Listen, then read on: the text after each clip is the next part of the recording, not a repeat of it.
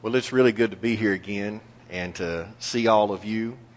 I have a great fondness and affection for this congregation, have for a long, long time.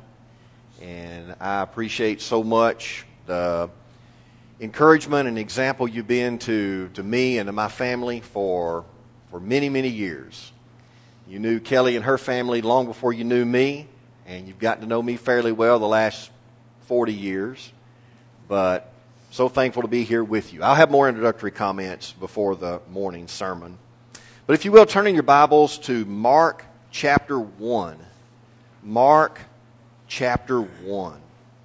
We are going to talk today and in the evening sessions of the meeting about building the body for Jesus. All those lesson titles are on the board, and the primary passages are on the board as well.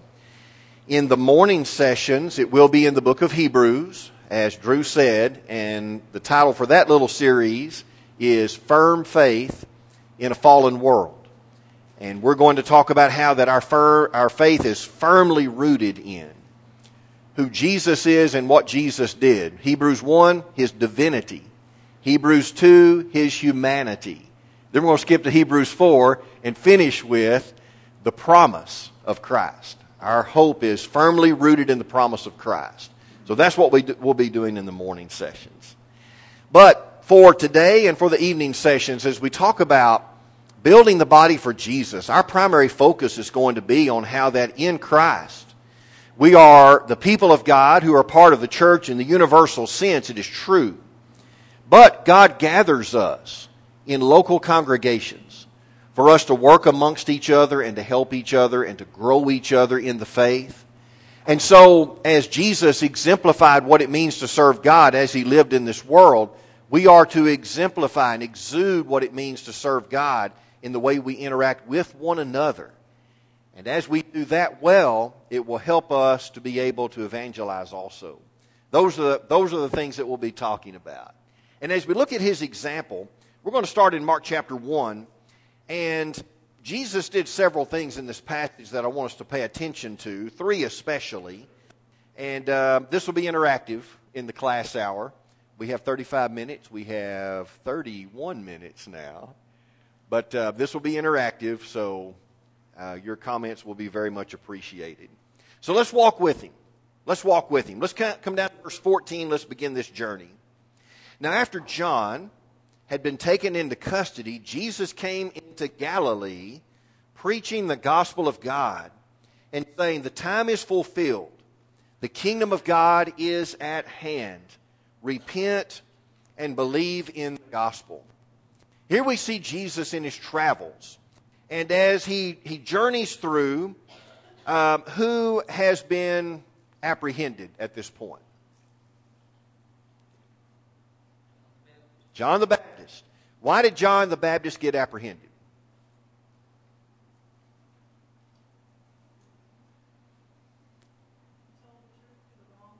He told the truth to the wrong people.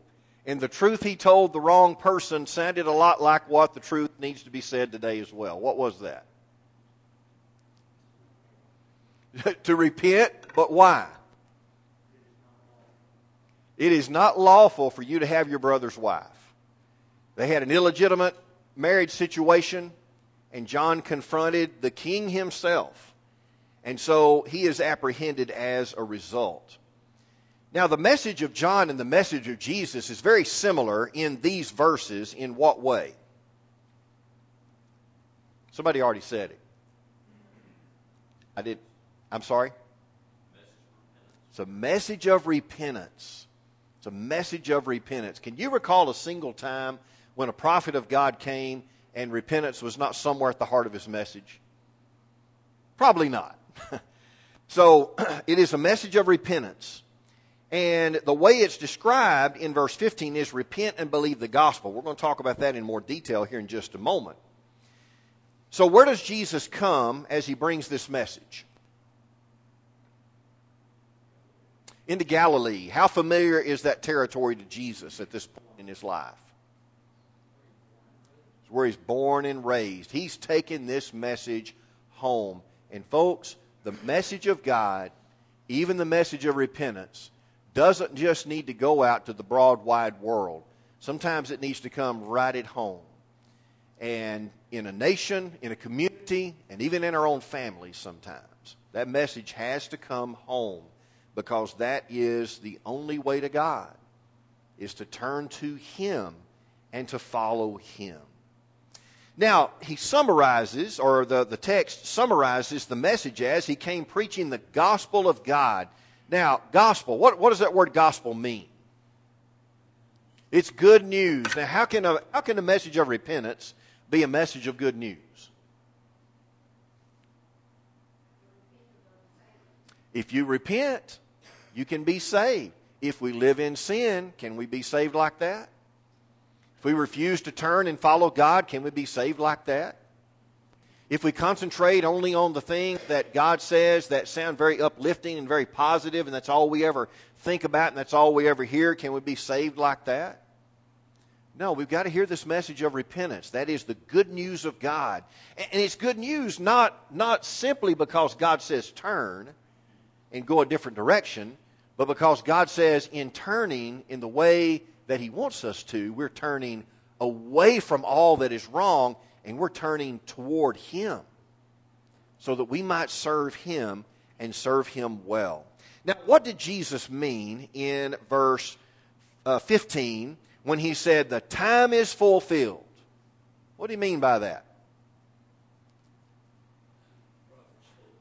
The time the prophet spoke of. Uh, name us a prophet, maybe even a phrase from a prophet where a prophet says something about that time which had, which had come.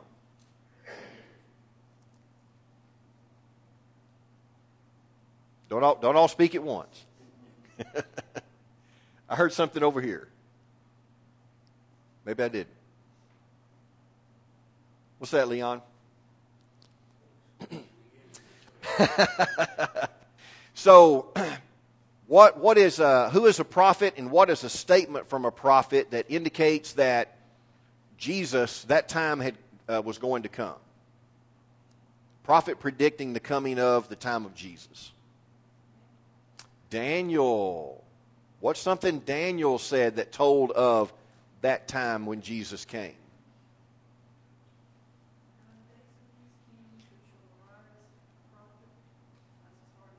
All right, in Daniel chapter 2, Sister Nova said, you've got the, in the days of these kings, the fourth empire that Daniel's discussing, the Roman Empire, in the days of these kings, the God of heaven will set up a kingdom.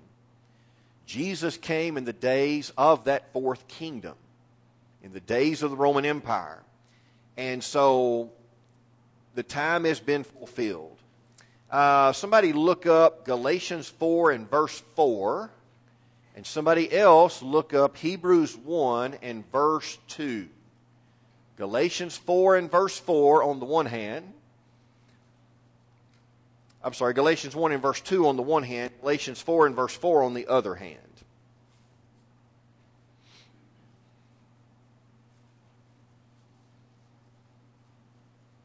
Okay, who's got Galatians 4 4? Okay?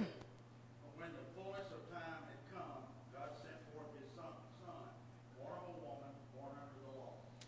So when the fullness of the time had come, God sent forth his son, born of woman, born under the law. In the days when the law of Moses was still in effect, the time became fulfilled when God would send his son to the world. And that is exactly what Jesus is talking about in Mark chapter 1 and in verse 15.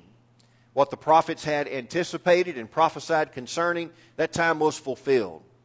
It was now time for God's Son to come. And so Galatians 4 4 is a wonderful commentary on these words of Jesus. All right, who has Hebrews 1 2? Yes, sir.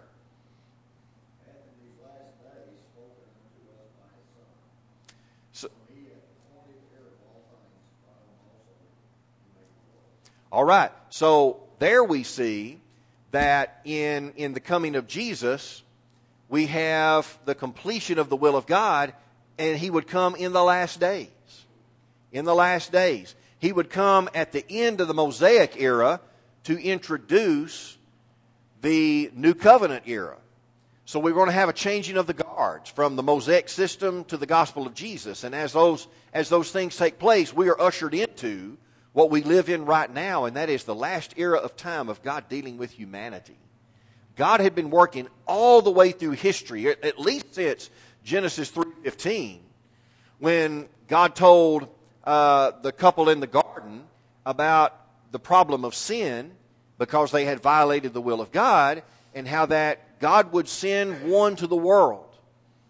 And he would be the dividing line between the way of Satan and the way of God. And he would provide hope for broken sinners, which is everybody of an accountable age. And so through all of that time of history, Genesis 3:15 all the way through the end of Malachi and into the, the opening of the Gospels in the New Testament, then the time was fulfilled and Jesus came to usher into us this final era of God dealing with humanity. Now, think about this God had his prophets for thousands of years predict the coming of the very moment when Jesus came to be the guard who changed it all. When the changing of the guard came, it was him who did it. And so God comes. And that brings us to our next phrase we want to take a look at and that is, and, and there are three related phrases about preaching the gospel. You've got the time is fulfilled, the kingdom is at hand, and repent and believe the gospel. The second of these is the kingdom of God is at hand. Now, we've already been reintroduced to Daniel chapter 2. There are many other Old Testament prophecies where those kinds of things are discussed, and, and I'm sitting here and not doing my clicker at all. I'm just acting like I don't have anything for y'all to write down, and you're having to write it down without me giving you anything uh, to go on besides what we talked about. So, preaching the gospel of the kingdom of God, and then, uh oh, getting ahead of myself. Preaching the gospel of the kingdom of God, and these kingdom prophecies, Isaiah 2, Daniel 2, many, many other places we're talking about the time when not only would God set up a kingdom, but folks, God didn't just send some king like David. God came himself. God came himself, clothed in human flesh, as the ultimate example of what King David was a small representation of. He is the ultimate king. So when the kingdom of God is established by Jesus in the first century, God Himself established the kingdom. Jesus is fulfillment of those prophecies. Now, Daniel chapter 2, a little bit more. You remember the great statue that was there? What happened to that large statue that represented four empires? What, what happened to it in Daniel 2? It's broken in pieces. What caused it to be broken into pieces and to blow away like the wind drives the chaff, the chaff away? What happened? All right. Okay. So in, in the in the visuals of, of the prophecy, what appeared? What came? Small stone. What did that small stone do? Where did it hit the image? Hit it right at the foundation, hit it right at the feet. And then blew the whole thing up. And then what happened to the small stone? It grew into a great mountain. Now, over and over again in Old Testament prophecy, the term mountain is often used figuratively. You just have to look at the passage to figure this out. But often the term mountain is used figuratively of a kingdom or of a government. And here we have the government of God established by the Son of God Himself, the rock of ages cleft for me, in the words of Exodus 33 and of the song that we sing. This small stone, who is Jesus, this carpenter's son from Galilee who walked and talked among the people, he then shows himself to be who he really is. He's the King of kings and Lord of lords. And in the establishment of his kingdom, which shows the end of earthly empire and the beginning of God's reign in an ultimate way in the hearts of hearts and lives of, of humanity, that this small stone grows into a government or a mountain that supersedes all governments or mountains. Okay, guys, I am an American. And I am a lifelong Texan, and it gets even better than that. I'm a lifelong East Texan. Yeah. but as thankful as I am for my, for my roots, my American roots, my Texan roots, and my East Texas roots, kingdom of God's more important to me than any earthly nation or any earthly circumstance. Human nations will rise and fall, and I am thankful our nation arose. But God's kingdom rises never to fall but to conquer hearts and lives of people not just in America, but throughout the world, and not just for our time, but times past, and then whatever future time this earth is allowed to continue on in. And when Jesus came and said the time is fulfilled and the kingdom of God is at hand, he was about to do something in a way that had never been done like that before to provide a hope for all humanity and thus, the good news was being fulfilled in their day. Now, the last statement there is repent and believe the gospel. Repent and believe the gospel. That is always the proper response to the gospel. Acts 2.38, Peter said, repent and be baptized. Mark 16, 16, he who believes and is baptized will be saved. That is always the proper response to the gospel, is to repent and believe the gospel. And the only way to turn to God and to, and to be in fellowship with God is to turn from the past and to turn to Him to live for Him and to be what He wants us to be.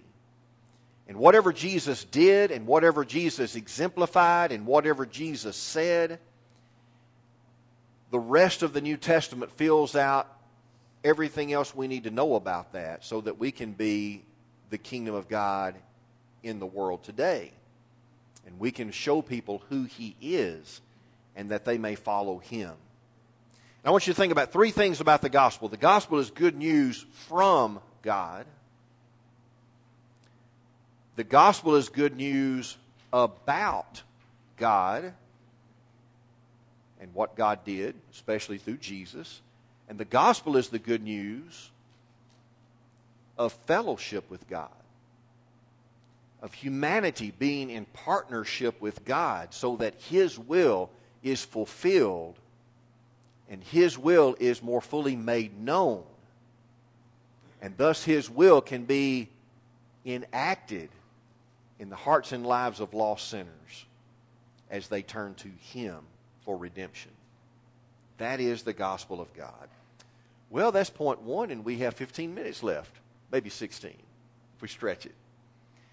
The second thing I want to talk about is when, when we walk with Jesus and we, we hear the message that he spoke, one of the things we learn is how important that message was to him, but secondly, how important that message will be to his true people who follow him.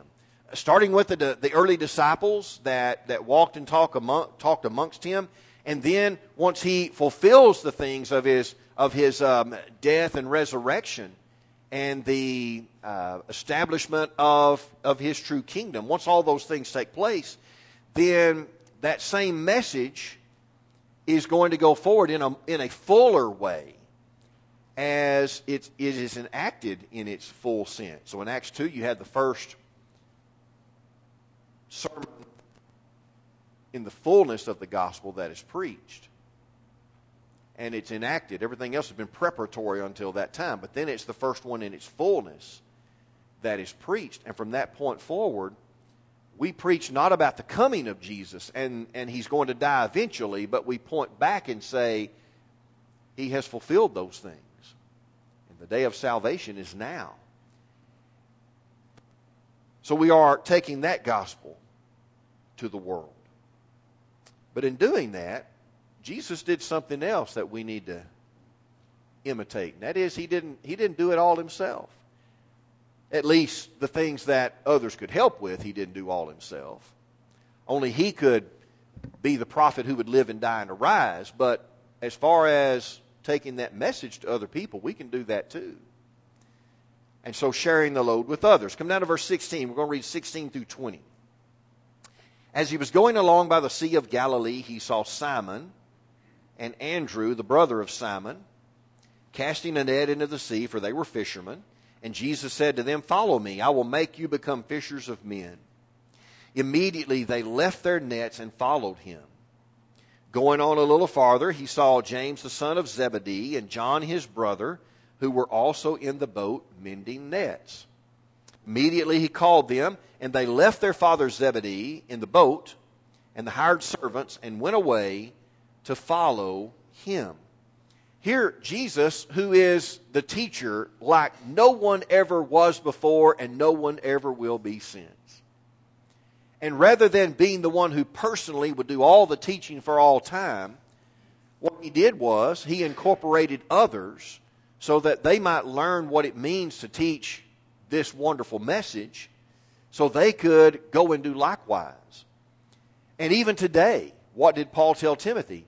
He said, The message that you've heard, he said, teach this to faithful people who'll be able to teach others also. So we need to be mentors to people who are not as skilled as we so that they might be able to teach the message. That's what Jesus did. And folks, that's what, that's what good leaders do. Good leaders don't seek to do everything themselves. Good leaders seek to incorporate the ones that are uh, involved with them as they work together so that others might learn and grow and be capable. Think about parents raising children. If we do everything for our children the entire time they're, they're growing up, how capable will they be when they leave the nest? When they try to fly, how well is that going to work? maybe maybe more crashing and burning than than we would like for there to be. Uh, we we have to teach them not just about how that you know you need to thank me because I do all this stuff for you, but we need to teach them that they this is their family too. And so they're incorporated into the activities. And Jesus, as our King, incorporates his subjects that we might go and do likewise. So that's what leaders do. That's what elders do. Uh, that's what um, Bible class teachers do. That's what preachers do. We should try to pass along not just the message, but help to incorporate people so they're capable of taking that message to others also. And thus we see sharing the load with fellow laborers as a very important aspect of this. In fact, in the Great Commission, what did Jesus say to his disciples? He said, Go into all the world. We are to take the gospel as far and wide as we possibly can. I want to spend the last 11 minutes talking about this last one, and that is Jesus also exemplified what it means to be a contrast to the culture. A contrast to the culture. Okay, you read your Bible. How many times in the Bible do you see circumstances where godliness was the primary culture that people lived in? How many times do you see that? It's kind of rare, isn't it? I mean, even in ancient Israel, ancient Israel, uh, they, they, were, they were the kingdom of God in, in a sense in those days. They were to be the loyal subjects of God. They had at their height, they had David as their king. So you look at them, but it's a roller coaster. You read Judges before the king period, and then you read in the king period. It's a roller coaster. And they, they ride that thing, highs and lows, ups and downs. They're all over the map when it comes to whether they're faithful or whether they're not. So, as a general rule, the godly are different from everybody else. And in a culture, we think about American culture, and, and some folks call America a Christian nation. Uh, the reality is, even in America, as much as we have godly values put forward a lot in our society, as Christians, we're a contrast to this culture. And God's people always have been. So come down to verse 21. Let's read a little further. They went into Capernaum. And immediately on the Sabbath, he entered the synagogue and began to teach. They were amazed at his teaching, for he was teaching them as one having authority and not as the scribes. There we see him being a contrast in his manner of teaching Jesus different from how the Jewish leaders and the Jewish teachers taught. Just then there was a man in their synagogue with an unclean spirit, and he cried out, saying, What business do we have with each other, Jesus of Nazareth? Have you come to destroy us? I know who you are, the Holy One of God. Somebody finish up, 25 through 28.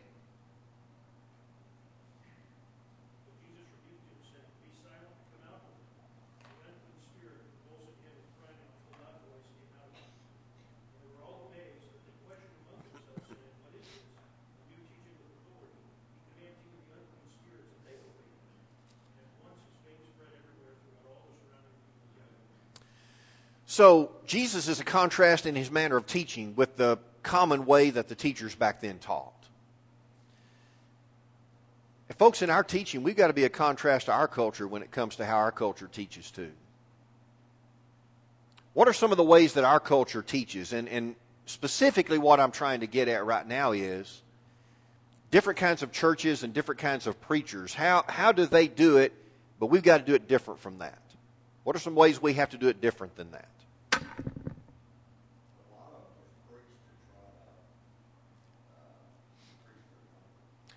Okay, now, so if if our primary concern is growing numbers in our culture today, what would we have to tell people? If we want to draw in the masses, what would we have to tell people today to do that? Whatever they want to hear. What does our culture want to hear? I'm fine. Come as you are. There's nothing wrong. Uh, everybody, everybody, we're all good in the sight of God. God loves us all. And so you don't need to make any changes. You just come like you are. That is a very popular mentality. What's, what's another popular mentality? We got to be a contrast to. God loves everybody no matter what. So it doesn't matter what you do, it doesn't matter what you say. God loves you so much that there's no way you can be lost. We live in an entertainment culture too, where having somebody who is a good storyteller, somebody who's very funny, somebody who is known in popular culture as being very engaging, and and that's what that's what's put forward by our culture a lot today. Now we could keep going. But I want us to consider for a moment the contrast of Jesus to his culture and the way his those teachers taught and think about the contrast in our culture and a lot of the teaching that is done. So a lot of the teaching that's done today is that whatever your lifestyle is, God may not like it, but God loves so much, He's okay with it. He may not like it, but He's willing to accept you no matter what you do. Now, Jesus said, repent. Jesus said, repent. If Jesus were to come into to these churches and have on a disguise, they don't know what he looked like, so he'd be disguised no matter what. but if he were to come in and he were to have on a disguise and he were to bring to them the message that he brought in the first century, folks that are looking to to live in, in a lifestyle that the Bible says is wrong, but yet God's going to rubber stamp it and it's going to be okay, they're not going to be happy because that's not the way Jesus taught. Somebody says, Yeah, but Jesus ate with publicans and sinners. Yes, but what was his message with publicans and sinners? It was repent. He didn't come to say, Guys, y'all are, y'all are just fine. He came to say, Guys, you're not fine. You're spiritually sick. You're spiritually lost. You need redemption. And you've got to come to God. You've got to change to be what God wants you to be. You've got to let the seed of the kingdom, which is the Word of God, germinate in your heart to change you from what you are toward what God wants you to be. You've got to be willing to do that. That is the message of Jesus. The message of Jesus wasn't just about be a good neighbor, be nice to people, um, don't honk at somebody when you're when you're in a line and you're really frustrated. Uh, you know it, that that's not the message of Jesus. The message of Jesus is sin is sin, and we need to repent of sin, every form of sin. Then, when it comes to entertainment, now Jesus was a great storyteller, right? Parables, terrific form of teaching, but it's telling a story with a spiritual impact. But was the story ever the point? The story was never the point. We can, we can find speakers who are really great at telling stories, and when we get through, those were some great stories. But the teaching of Jesus was stories that were intended to prick the heart, to stir the soul toward repentance and devotion to God and transformation into the image of Christ so that we might honor God and that we might help each other follow God. That's why Jesus did what he did. It was never for entertainment value.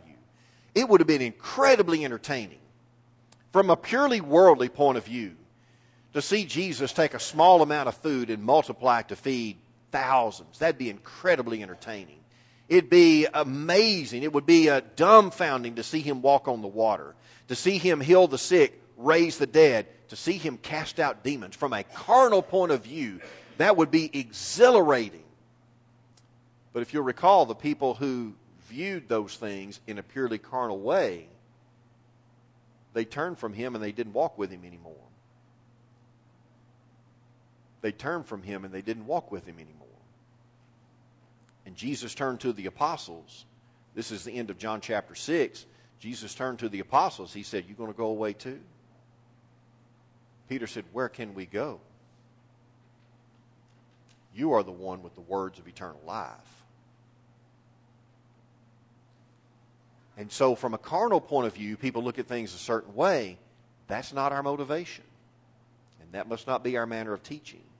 We must be a contrast to the culture.